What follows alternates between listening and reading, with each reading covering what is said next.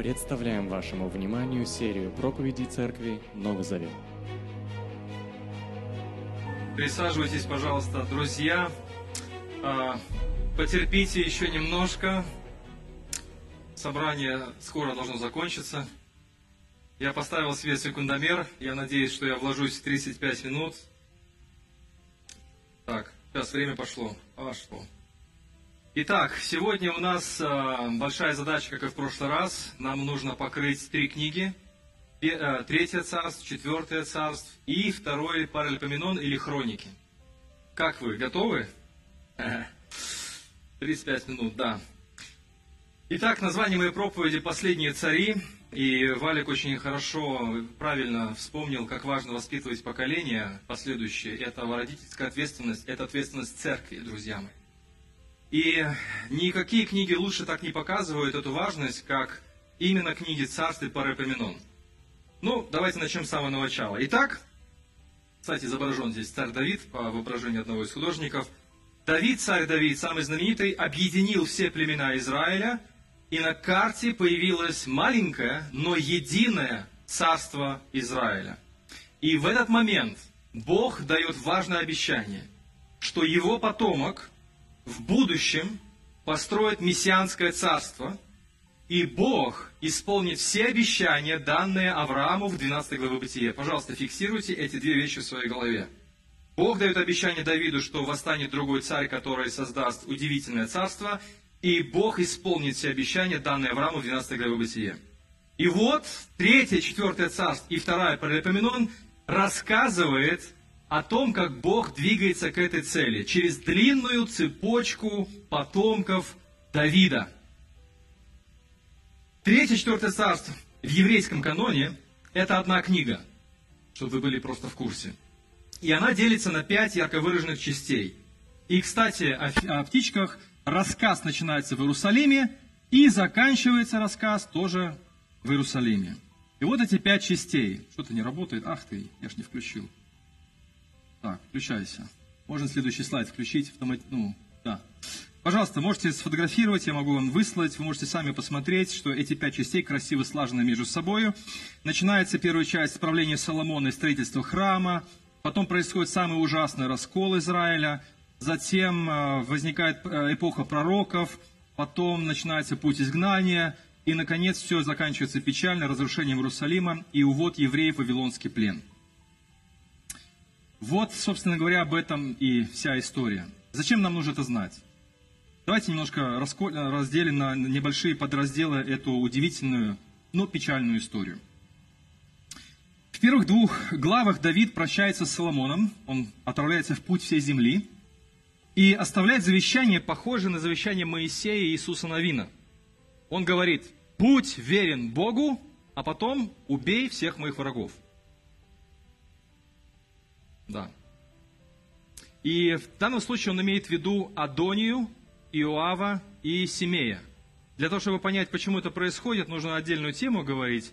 Но, собственно говоря, это отражает доктрину а, Евангелия о том, что будут не только спасенные, да, но будут и погибшие. И, собственно говоря, э, нам нужно об этом думать постоянно. Не витать в облаках, а реально думать о том, как мы можем а, продвигать евангельскую весть в этот мир. Ну, это отдельный разговор. В третьей и четвертой главах Соломон молится Богу о мудрости, чтобы править такой страной, как Израиль. Это, пожалуй, самое лучшее время правления Соломона. Он говорит, Бог говорит, проси у меня чего хочешь. Хочешь царство, хочешь власть, хочешь влияние. И Соломон говорит, Господи, мне ничего не надо, я хочу просто понять, как я должен управлять страной. И Бог дает ему мудрость и вдобавок дает ему все необходимое, что он обещал с самого начала.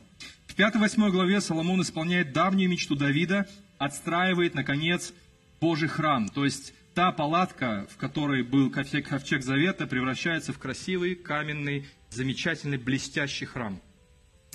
Но после окончания строительства храма в 9-11 главах Соломон принимает решение, которое в долгосрочной перспективе приводит к Израилю к краху. Вы понимаете, что вы можете принимать решения сегодня, они могут быть прекрасными на данный момент, но через 5, 10, 20, 30 лет они могут каждого из нас привести к краху. Друзья мои, думайте об этом постоянно, когда принимаете решения, когда мечтаете, когда к чему-то стремитесь. Что делает Соломон не так? Он женится на языческих женщинах и значительно расширяет свой гарем. Вообще тема гарема, те времена, это отдельная тема. Она требует... Э, вообще это был вопрос национальной безопасности. Ну, это, в общем, другая тема. Так вот, все это заканчивается тем, что Соломон стал в итоге поклоняться не Богу, кроме Бога Израиля, он стал поклоняться чужеземным богам.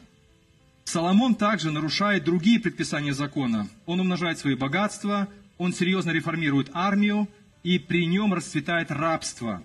Именно рабы строили бесконечные резиденции из слоновой кости для его языческих жен и дома для его прислуги.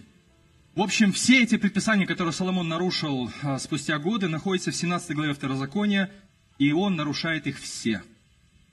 Соломон умирает в расцвет Израиля, но Дамоклов меч уже висит над страной. Часы тикают, все благополучно внешне, все замечательно, семена посеяны, поле пока что не дало плодов. Но в 12-16 главах к власти приходит сын Соломона Раваам. Он пытается походить на своего отца. Кстати, здесь фрагмент портрета, где Раваам выходит к народу. Вот инаугурация произошла, и народ ждет от него милости. И, в общем, он пошел к старикам и говорит, старики, что делать? И они говорят, слушай, будь милостив к народу, не, не, не, не будь суров, прояви благосклонность к нему, уменьши налоги, да, не, не надо бремя свое налагать на них. А молодежь говорит, да ты че, да ты, ты ж крутой чувак, покажи, что ты самый крутой и круче, чем твой отец. И он говорит, мой мизинец толще чресел отца моего. И в итоге истощенный народ при ужесточении налогового законодательства – оказывает всенародное неповиновение. Желтые жилеты, кстати, сегодня актуально. Они все одели желтые жилеты, 10 колен. Если вы знаете, о чем я говорю, во Франции сейчас происходят протесты желтых жилетов. И 10 племен Израиля разворачиваются и говорят, все, нам такой царь не нужен, и они уходят. В общем, все закончилось расколом нации. Единое царство, которое создал Давид, делится на северное Израиль со столицей Самарии и южное Иудейское царство со столицей Иерусалим. В южном в северном царстве правит Иераваам, а в южном правит уже Раваам. То есть такое противостояние почти что тесок, там только приставки отличаются. И чтобы окончательно оторвать северное царство от южного, Иераваам выливает двух тельцов, один в Дане, другой в Ефиле, что, чем нарушает закон исход 32 глава. Третий царь, 17 глава, по 4 царь, 17 главу идет рассказ а, уже о двух царствах. И на протяжении этого времени на престол двух царств восходят 20 царей. Восхождение на престол тех или иных царей авторы книг оценивали следующими критериями. Кому поклонялись эти цари, и как они относились к идолопоклонству, и сохраняли ли они верность завету, как Давид. Так вот, из северных царей никто не соответствует этим критериям. И только из южных царей, только восемь царей а, соответствовали, были верны. В это же время возрастает влияние пророков, именно во время раскола и во время э, вот этого отступления. Особенно выделяются две заметные фигуры. В истории Израиля вы знаете, какие пророки.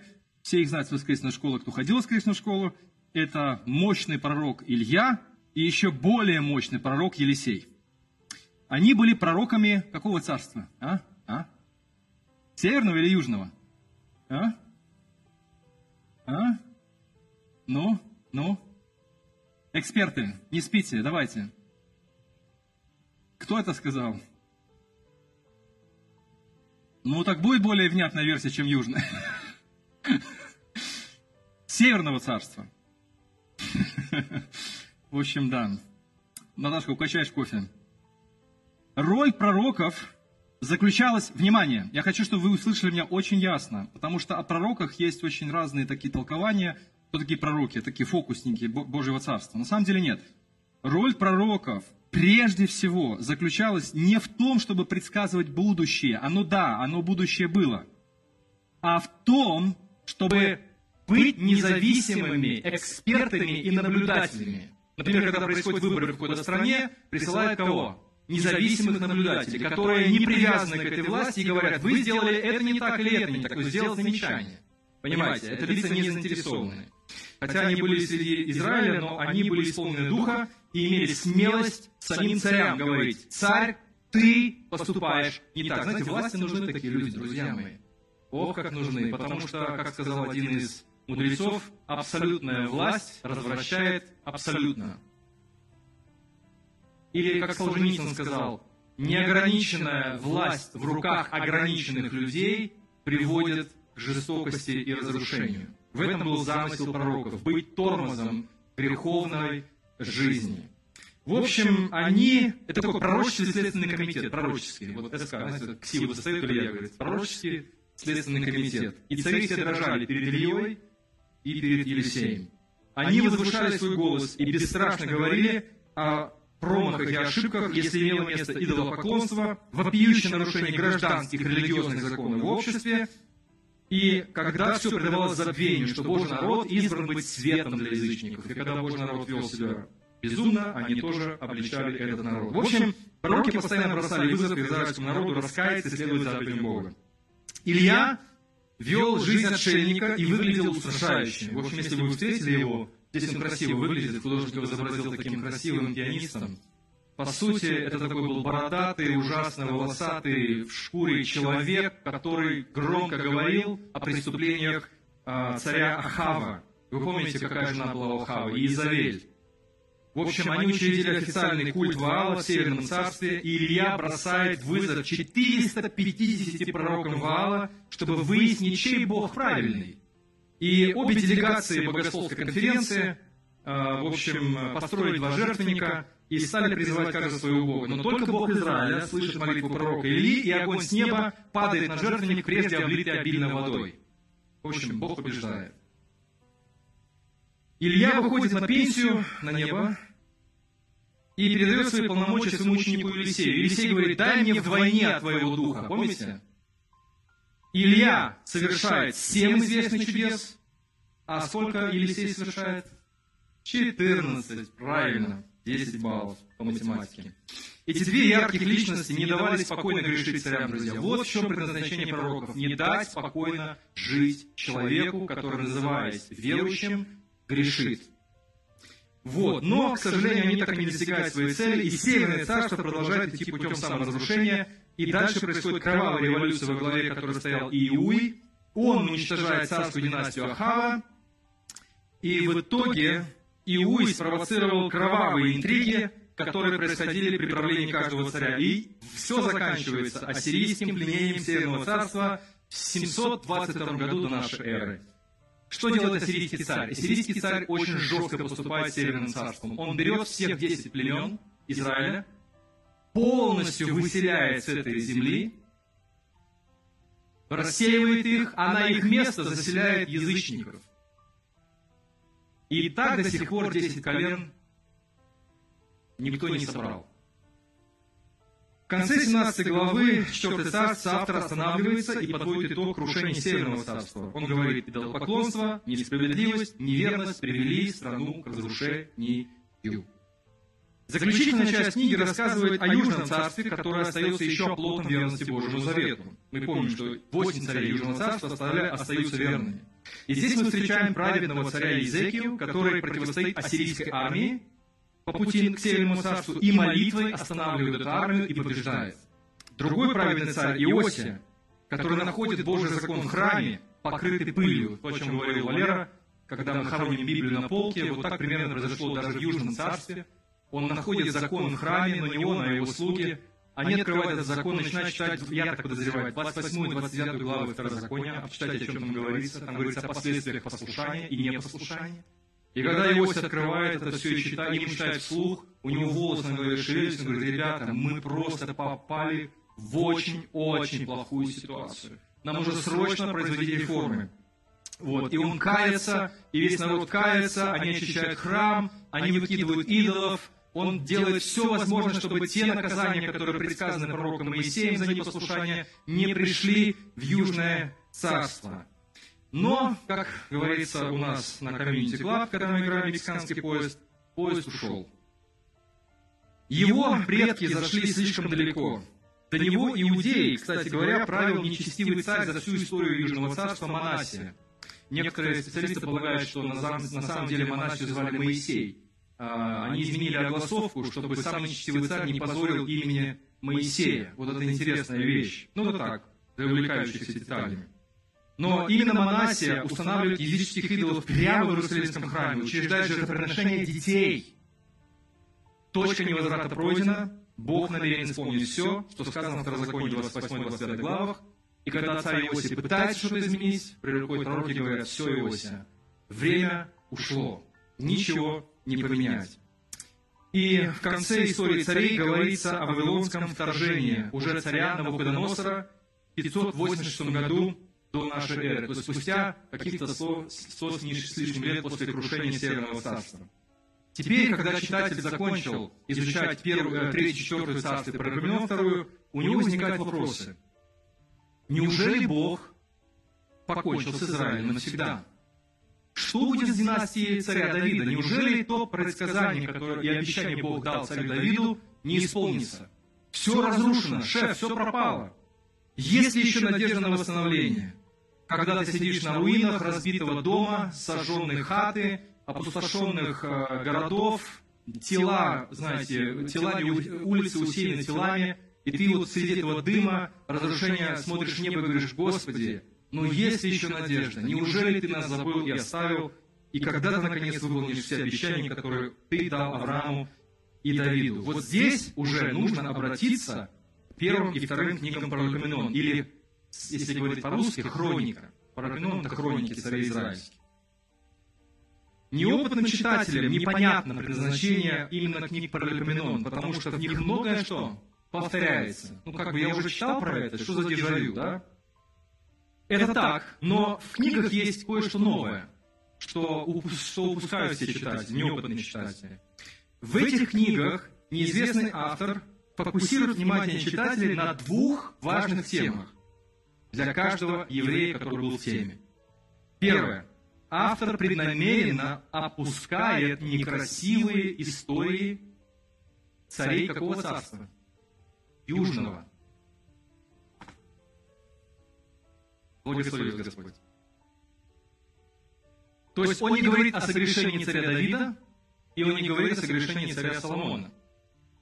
И вторую вещь, на которую он обращает внимание, он особое внимание обращает на храм. Запомните, царь и храм – две вещи. И в Парагменон мы находим ответы на ранее поставленные вопросы, которые, так, неужели нет надежды для Израиля? Есть. Подводит нас автор книги Парагменон. Придет идеальный царь, как Давид, и он построит храм. Запомнили? Запомнили.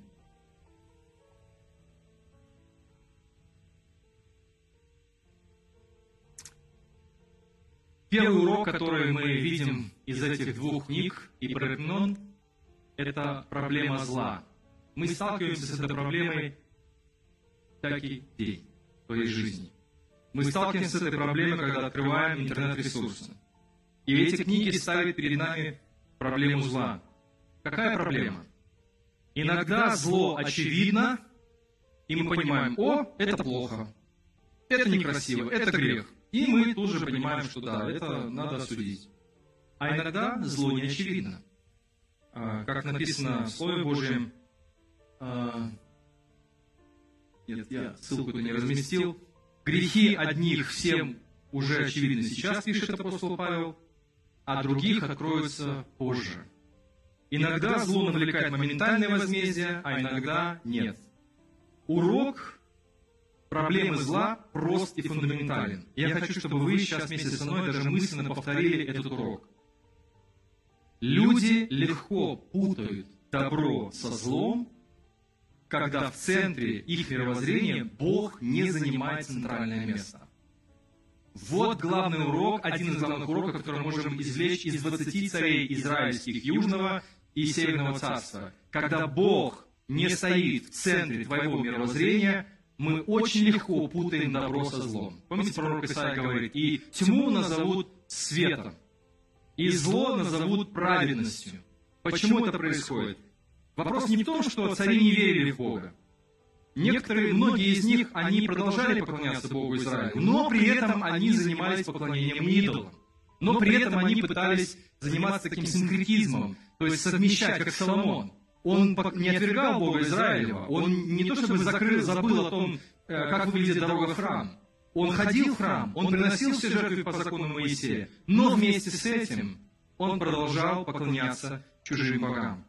И очень скоро Соломон спутал, что есть добро и что есть зло. И этот оттиск наблюдается в поведении всех остальных царей, которые приводили народ свой к упадку. Друзья мои, я хочу, чтобы вы задали себе вопрос. Занимает ли Бог центральное место в вашем мировоззрении? Нет, по правде. Вопрос не в том, что вы куда-то ходите, что-то читаете. Действительно ли то, что вы читаете в Писании, действительно ли это делает нас серьезными поклонниками Бога? Действительно ли Бог, мы спрашиваем себя, Господи, как Ты хочешь, чтобы я поступил? Как Ты хочешь, чтобы, какой путь, чтобы я избрал? Каким образом я могу строить свою семью? Как я хочу воспитывать своих детей? Как я хочу э, помочь расшириться Твоему Царству? Как я хочу сделать доброе дело? Как можно больше сделать доброе дело ради имени Твоего? Господи, вот так выглядит судьба человека, в центре которого стоит Бог. Вот таким был Давид, таким какое-то время был Соломон, таким был царь Иосия, таким был царь Иезекия, но многие другие цари, к сожалению, отвергали, не, не, отвергали Бога, но они отвергали его в сторону. Поэтому очень легко спутать добро со злом, если Бог не занимает центральное место в нашей жизни. Друзья мои, посмотрите еще раз на царей. Всякие цари, которые ставили в центр Бога своей жизни, своего мировоззрения, посмотрите, как они делали реформы, социальные реформы. Вдовы были накормлены, сироты были защищены, суды вершили справед... выносили справедливые решения. Как это в народе говорится, рыба гниет с головы.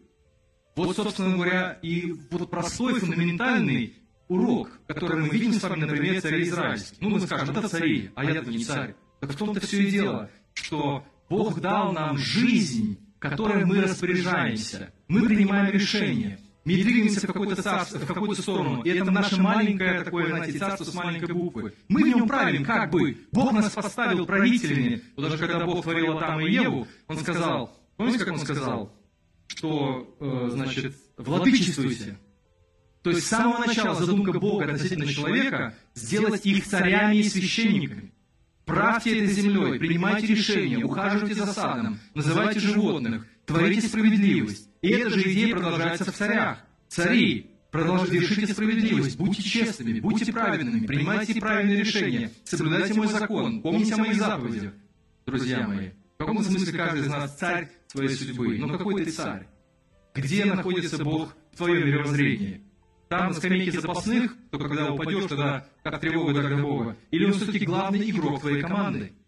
Задай себе этот вопрос серьезно в тайной, тайной комнате своей души. Будь честен с Богом и с собой. Кто ты на самом деле? Кто ты и кто я? Ответь на этот вопрос. Это вопрос идентичности, это вопрос всей твоей и моей судьбы. Потому что твоя судьба зависит от того, где и какое место занимает Бог в твоей жизни. Интересно, что социальные, гражданские, государственные и морально-нравственные проблемы человечества происходили именно из этого места. В каком месте твоей жизни, какое Бог место занимает в твоей жизни? Вот посмотрите один пример. Римлянам 1 глава, 21-22 стихи. Это очень яркое, большое описание апостола Павла, но он демонстрирует очень хорошо вот эту проблему, которая была в книге «Царств и Парагменон». Он пишет о неверующих людях, а, зная, эти неверующие, мы говорим, это атеисты. Да ничего подобного. Атеист, это, знаете, такой еще вопрос сомнительный. Ну, это другая тема. Но смотрите, о ком пишет Павел.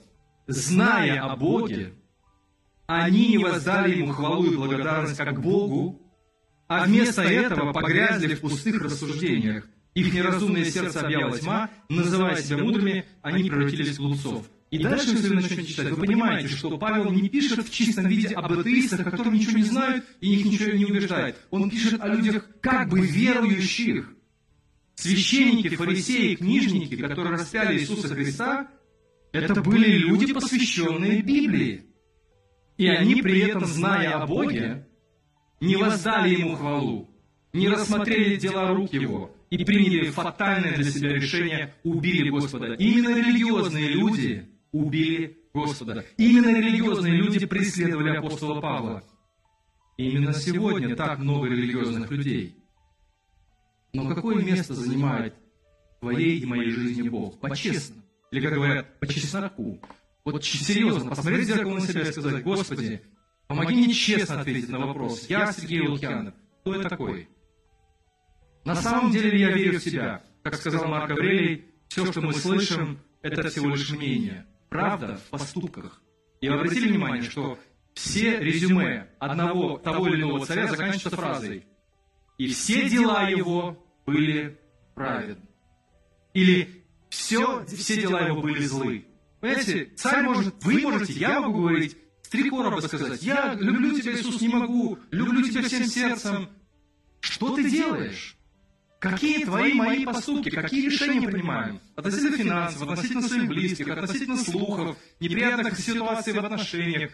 Как я поступаю? Вот где правда. И мы должны взглянуть на эту правду и сказать, Господи, пожалуйста, прости меня и научи меня действительно ставить Тебя в центр моей жизни. Я хочу, я этого хочу. Это очень важный вопрос, который мы должны решить в жизни, в сердце каждого из нас. Второе, второй урок – решение проблемы. Решение проблемы автора книг видят только в одном – в явлении потомка царя Давида, который станет истинным царем и, внимание, объединит все племена Израиля в один народ и выполнит предназначение израильского народа – быть светом для язычников. Именно так видели апостолы эту картину, когда решали проблему первой церкви. Давайте вернемся в книгу Деяний очень быстро. Телепортируемся туда. 15 глава. Какая проблема там существует? Мы проходили с вами книгу Деяний. Что там происходит? Первая церковь, все хорошо, все идеально, все духовные, у всех есть дары, Евангелие распространяется, но, понимаешь ли, вот тут пришли к вере язычники. И там начинается проблема. Принимать там язычников или не принимать. То есть начали читать репу первые христиане, а они-то были евреями. И начались споры. Надо соблюдать закон Моисеев, не надо соблюдать. И пошли расколы, прошло разделение. И евангельское дело чуть было не потерпело крах. И теперь внимание. Когда совершился первый Иерусалимский собор, Петр говорил, Павел говорил, Сила говорил, или Варнава, то есть Варнава, все участвовали в этих дебатах, и в итоге мудрейший пресвитер Иерусалимской церкви встает на, во время этих дебатов и при, как бы, ставит печать апостола или пастора или пресвитера или служителя на все эти дискуссии. Знаете, сколько фразы? Внимание, Деяние 15 глава, 16-18 стих. Он цитирует пророка Амоса и говорит, да, братья, правильно мы приняли решение, что евреи и язычники должны быть в одном народе. И знаете, как он приводит пророчество Амоса? И потом Бог говорит, я вернусь и отстрою чей дом? рухнувший дом чей? Давида. Я воздвигну его откуда? Из руин. Я отстрою его. И тогда остальные все люди, и язычники все, Господа будут искать, ибо я их призвал стать народом, носящим имя мое. Так говорит Господь, возвестивший об этом издавна. Как вы знаете, невзначай а, Иаков вспоминает о пророчестве, которое было дано о Мессии. Пришел Иисус. Вы что, братья, делаете? Вы рассуждаете, язычники с нами или нет? Он для этого пришел, чтобы разрозненных людей соединить в один народ и быть единым домом царя Давида. Так Иисуса называли. Сын Давидов слепой кричал ему. Сын Давидов. Асанна, Асанна не кричали. Мессия пришел. Наконец, рассеянные племена, наконец, рассеянные люди, овцы и дома Израилева, и язычники объединятся. Если вы видите эту картину в своей голове, скажите аминь если вы видите. Аминь. Если вы видите ее, то скажите про себя аминь, скажите, я, неужели я часть этого большого спасенного народа? И другой вопрос зададите, а часть ли я спасенного этого народа? Понимаете? Грех всегда разъединяет людей друг с другом и с Богом. А истинный царь, Иисус, должен был прийти, и Он пришел, и соединить рассеявшихся и в отдаленной перспективе объединить всех людей в один искупленный Божий народ. И здесь, внимание, я подбираюсь к центральному нерву евангельского христианства. Надежда в Евангелии. И теперь задать вопрос, что такое Евангелие? И здесь опять мы возвращаемся к вопросу. Помните, когда заканчивали читать книгу «К царству времен», так и что? И, и будет ли царь в династии Давида? Придет ли кто-то, кто воссоединит, восстановит это царство? И что, мы будем сидеть в разрушенных домах и на пепелище как-то продолжать свое существование? То есть вот какие вопросы их волновали. И знаете, в чем заключалось Евангелие? нам кажется порой, что Евангелие изобрели в Новом Завете. Нам кажется, что это слово придумали апостолы, потому что оно было популярно среди римлян и греков. Но как мы глубоко ошибались или, возможно, ошибаемся и заблуждаемся?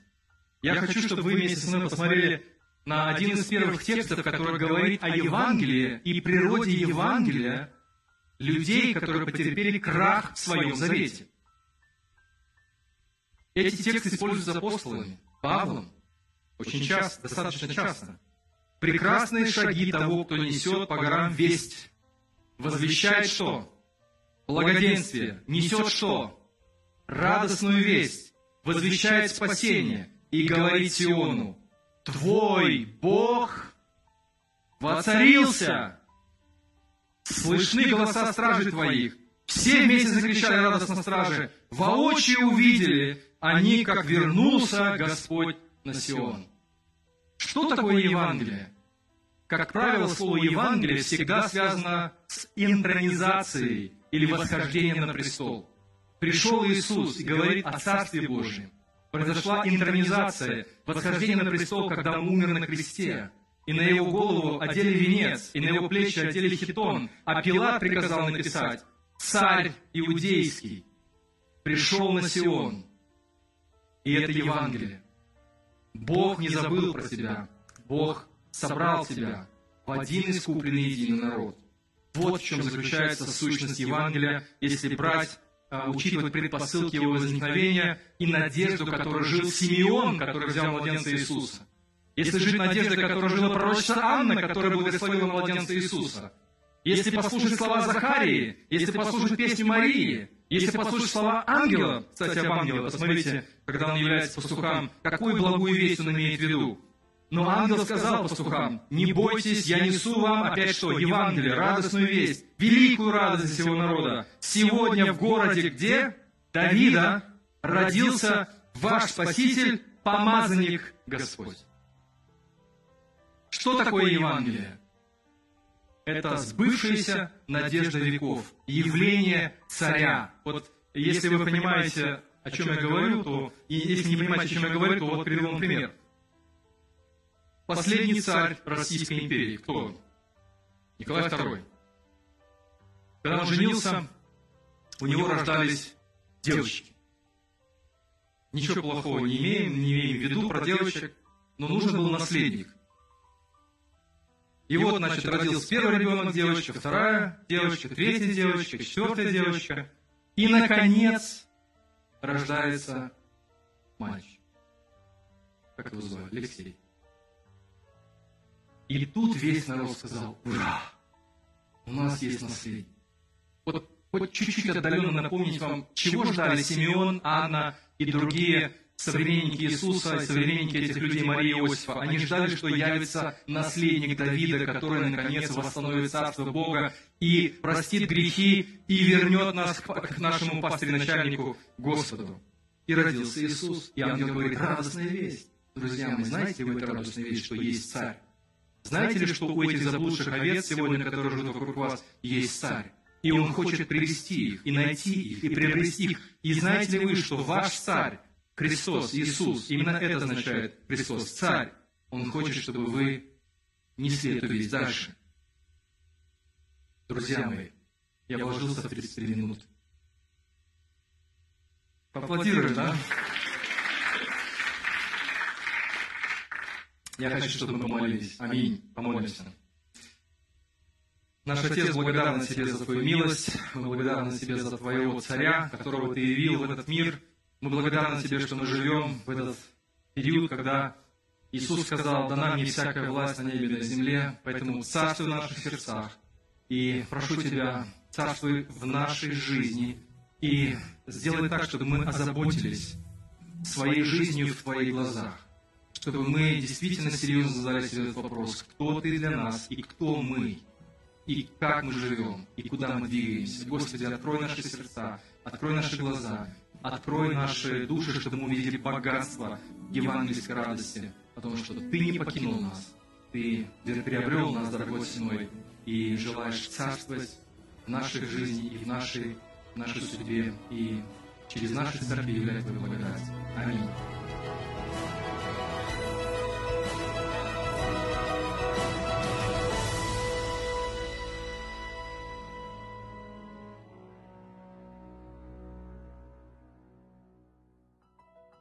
Записи этой и других серий подкастов доступны на нашем сайте завет.орг и в каталоге подкастов iTunes.